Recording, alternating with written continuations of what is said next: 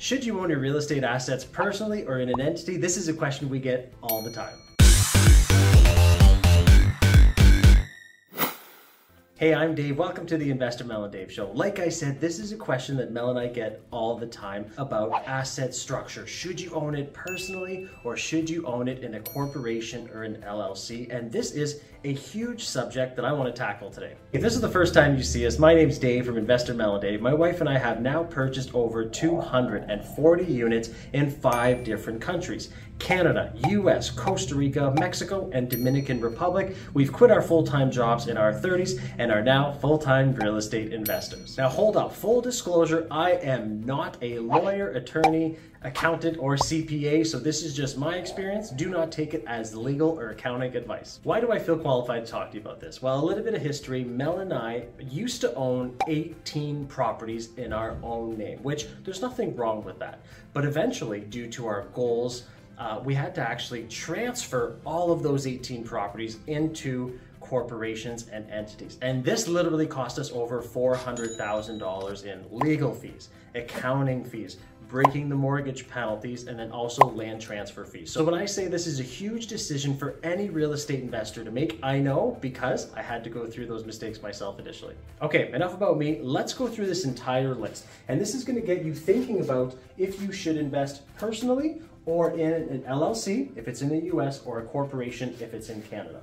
Now the first thing is pros and cons. Well, right off the hop, I'll tell you, if you're doing it personally, it will be easier in the beginning, meaning there's to be less startup costs. You can literally start doing it ASAP right away, investing in income properties in your personal name, okay? Whereas LLCs and corporations, you will have to engage an attorney, an accountant to start setting that up for you. And then also there's gonna be those startup costs. So again, the pros and cons would be this one is a lot quicker and easier. This one will have some costs and it will be a little bit more cumbersome in the beginning. So could be a pros and cons. All right, next up is legal. Now, I'm not a lawyer, but I've talked to enough lawyers and attorneys to know that when you own your assets personally, you do have some exposure, right?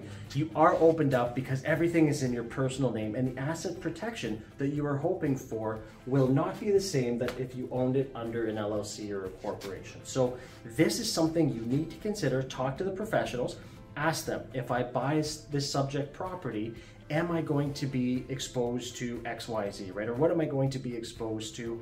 And what is the worst that can happen if I own it personally? And then how will it benefit me if I own it in an LLC or corporation? So the legal aspect of this is huge. And that is why, honestly, Mel and I have everything in entities because of the legal aspect. Next up is accounting. Now I wanna touch on two different things with accounting.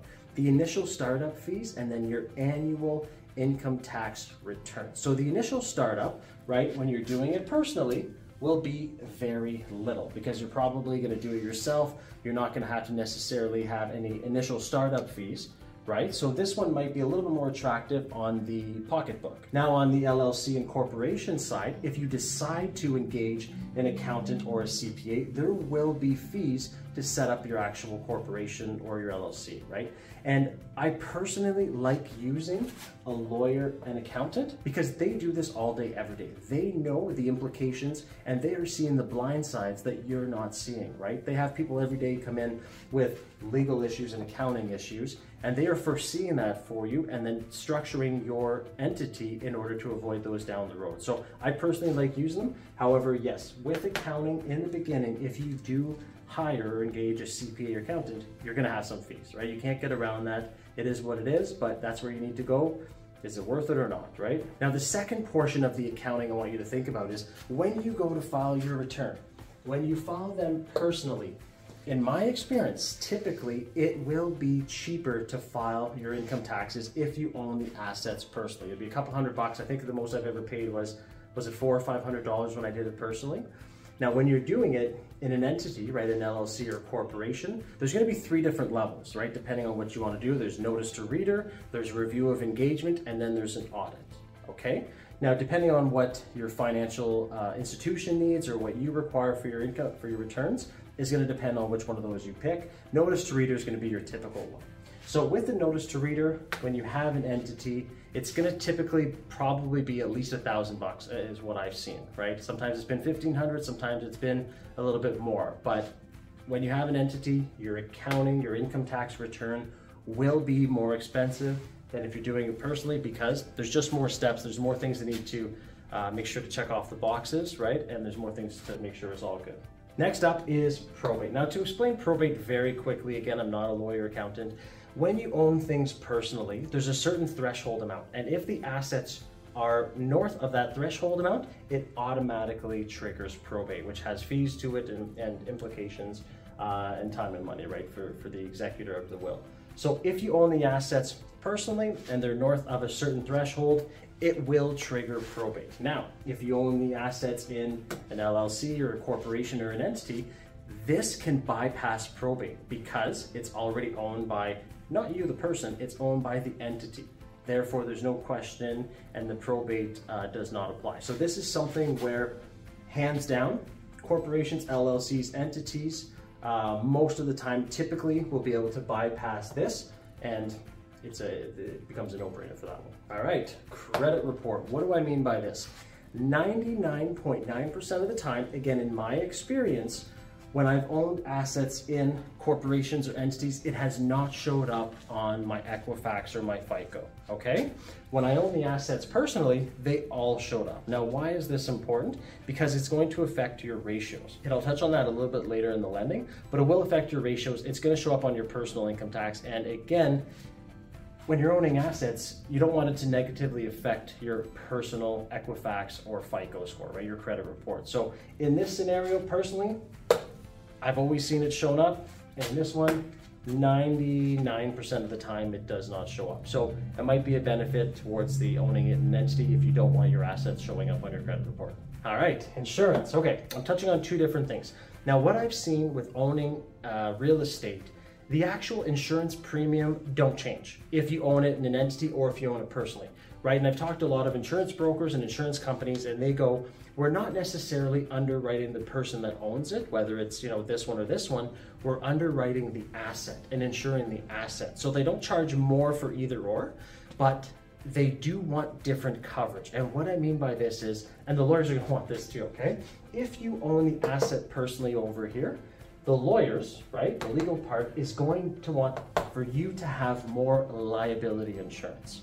So not just you know insurance covering the asset, but they also might want you to have general liability insurance.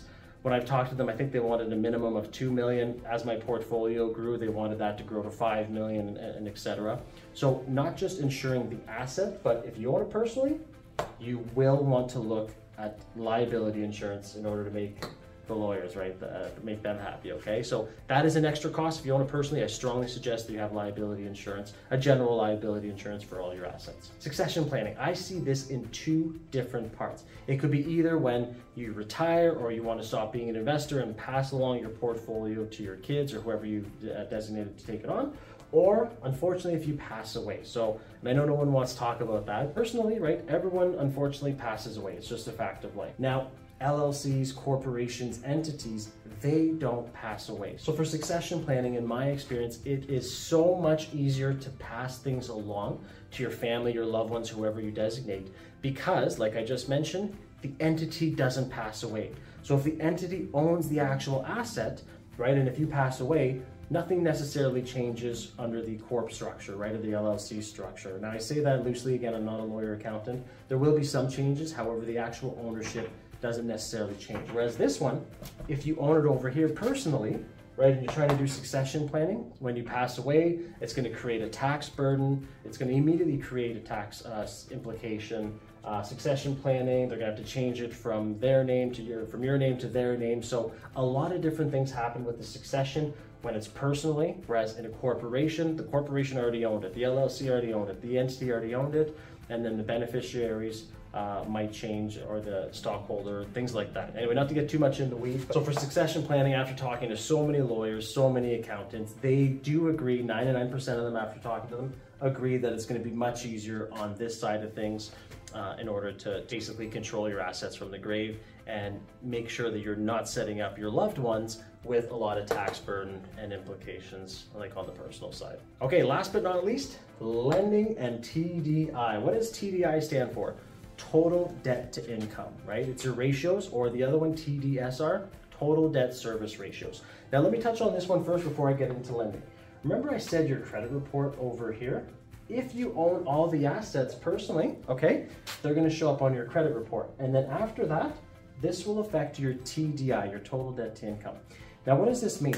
If they're all on your personal credit report, right, your FICO, your Equifax, when you go to get a mortgage, let's say you want to buy a house for yourself and your family to live in, they will all show up and which will absolutely zonk your TDI. Now I'm speaking from experience. When Mel and I had the 18 assets in our own name, we went to go buy a new house for us and our family and the bank said, nope, your TDI and your total debt service ratios are completely out of whack right? Even though they were cash flowing, even though my ratios were all good on the income property side of things, it was affecting me personally and my credit report side of things uh, because of the ratios. So just keep that in mind that having them personal will have some other implications uh, in other aspects of, of lending. Now, lending itself, when you're buying assets, if you're buying them personally, you typically will have a ceiling. Meaning, I remember Mel and I had about five uh, assets, right? When, when the big bank said, you know what, you've you've hit five, you hit the ceiling, we're no longer approving you, even though your ratios, your cash flow, all that is good. So we literally had to move from financial institutions because the personal, uh, because one of them personally gave us a cap. Now then, after that, we went to a credit union, which allowed us to continue buying personally, but we still came to that initial roadblock, or that inevitable roadblock, where the TDI didn't allow us to actually buy our personal residence, right? Now, in a corporation, entity, or LLC, lending is a little bit different, right? They're typically going to look more at the cor- at the entity itself, uh, depending of the institution. Sometimes they might want two years of history, um, but at the end of the day, they're going to make you personally guarantee the debt anyway. So even though you're buying it over on this side, they're going to make you personally guarantee the debt. However, it will not necessarily show up on your personal credit report, meaning it doesn't affect this over here. So it's a way that we've been able to amass a portfolio, right, under the entity structures without affecting this and not affecting this. And then also, it, uh, they're, depending on what type of assets you buy, five units or over, it's going to be more commercial lending now because you have it under uh, an entity, um, which will allow you again to purchase more and it'll be more asset-based lending versus looking at you to qualify for, for the, uh, the income property instead of the deal itself. So in conclusion, there's a long list of things to look at when you're deciding should you invest in income property personally or under an entity. And I know you might be thinking, well, Dave, on this side, it costs me money to start up. It costs me more money every single year to file my taxes. And it just seems a little bit more complicated and cumbersome. I agree with you. And in the beginning, that's exactly what I thought. And that's why I kept buying in my personal name. However, and I'm not saying do either or, okay? This is not advice, this is just my personal scenario. At the end of the day, when I started looking at entities, right, owning my assets in corporations in Canada and LLCs in the States, it made more sense for me to spend more money here and more money here, right, in the beginning and every single year with my reportings and tax implications. However, I saved money here. I'm gonna help my family here and I also help myself here, right? Oh, and this too. So it's kind of one of those, what would you rather, right? A little bit more money in the beginning to get set up, but then it might help you down the road um, with paying less taxes legally, right? Obviously, and then also helping your family with succession planning, helping yourself with lending, and not having to have that high liability insurance because the asset's covered and your structure uh, is covered right with uh, anonymity and um, yeah. So now after watching all this, what do you think? If you're gonna buy an income property, are you gonna buy it personally or are you gonna buy it in a corporation? Make sure to comment below, I'm curious to see. So thanks for staying right till the end. I'm Investor Dave, and if you wanna watch another video just like this, make sure to watch the video where we made over $400,000 of mistakes.